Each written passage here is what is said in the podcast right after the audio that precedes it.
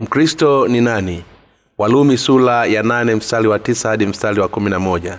Wale waufuatao mwili hawawezi kumpendeza mungu lakini ikiwa roho wa mungu anakaa ndani yenu ninyi hamuufuati mwili bali mwaufuata roho.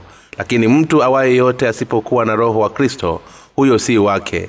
Na kristo akiwa ndani yenu mwili wenu umekufa kwa sababu ya dhambi bali roho yenu ii hai kwa sababu ya haki lakini ikiwa roho yake yeye aliyemfufua yesu katika wafu anakaa ndani yenu yeye aliyemfufua kristo yesu katika wafu ataihuisha na mili yenu iliyo katika hali ya kufa.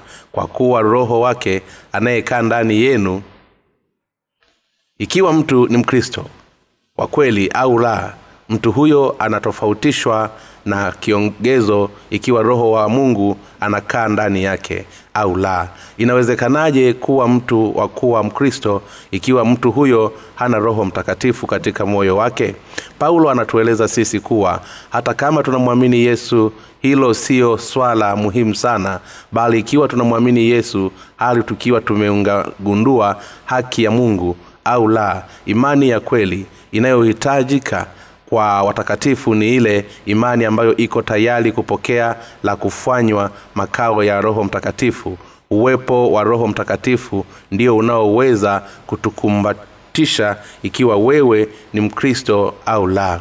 Kwa hiyo paulo alisema lakini mtu awaye yoyote asipokuwa wa roho wa kristo huyo si wake. Paulo alisema awaye yote haijalishi ikiwa mtu ni mtumishi wa mwinjilisti au mwana uamsho ikiwa mtu hana roho mtakatifu ndani ya moyo wake basi huyo si wake. Ni lazima ukumbuke kuwa ikiwa huamini katika haki ya mungu ambayo inakuongoza ili uweze kupokea roho mtakatifu basi wewe ni mwenye dhambi ambaye umepangiwa kwenda kuzimu hivyo sisi sote tunapaswa kuzingatia injili ya maji na roho ambayo ina haki ya mungu. Ikiwa roho mtakatifu anakaa ndani yetu hii inamaanisha kuwa sisi tunakuwa wafu kwa dhambi kupitia imani yetu katika ubatizo wa kristo. Lakini roho zetu zinafanywa kuwa hai kwa sababu ya haki mpya tunayoipata zaidi ya yote katika siku ile ambayo bwana wetu atarudi tena.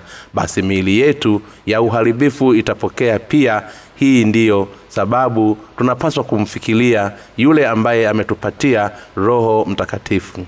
Ikiwa hauna imani inayoamini katika haki ya mungu basi wewe si wa kristo. Kwa upande mwingine ikiwa una imani hii katika haki ya mungu basi roho wa mungu anakaa ndani yako. Pasipokuwa na imani hii roho mtakatifu hawezi kukuongoza. Kwa hiyo ikiwa hauna neno la ukombozi ambalo lina haki ya mungu basi wewe si wa kristo.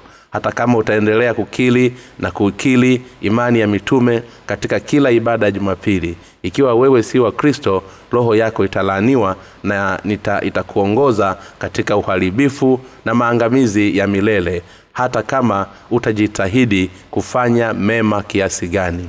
Mungu wa mbinguni akubariki. Omba kitabu cha bule katika tovuti ya www www.org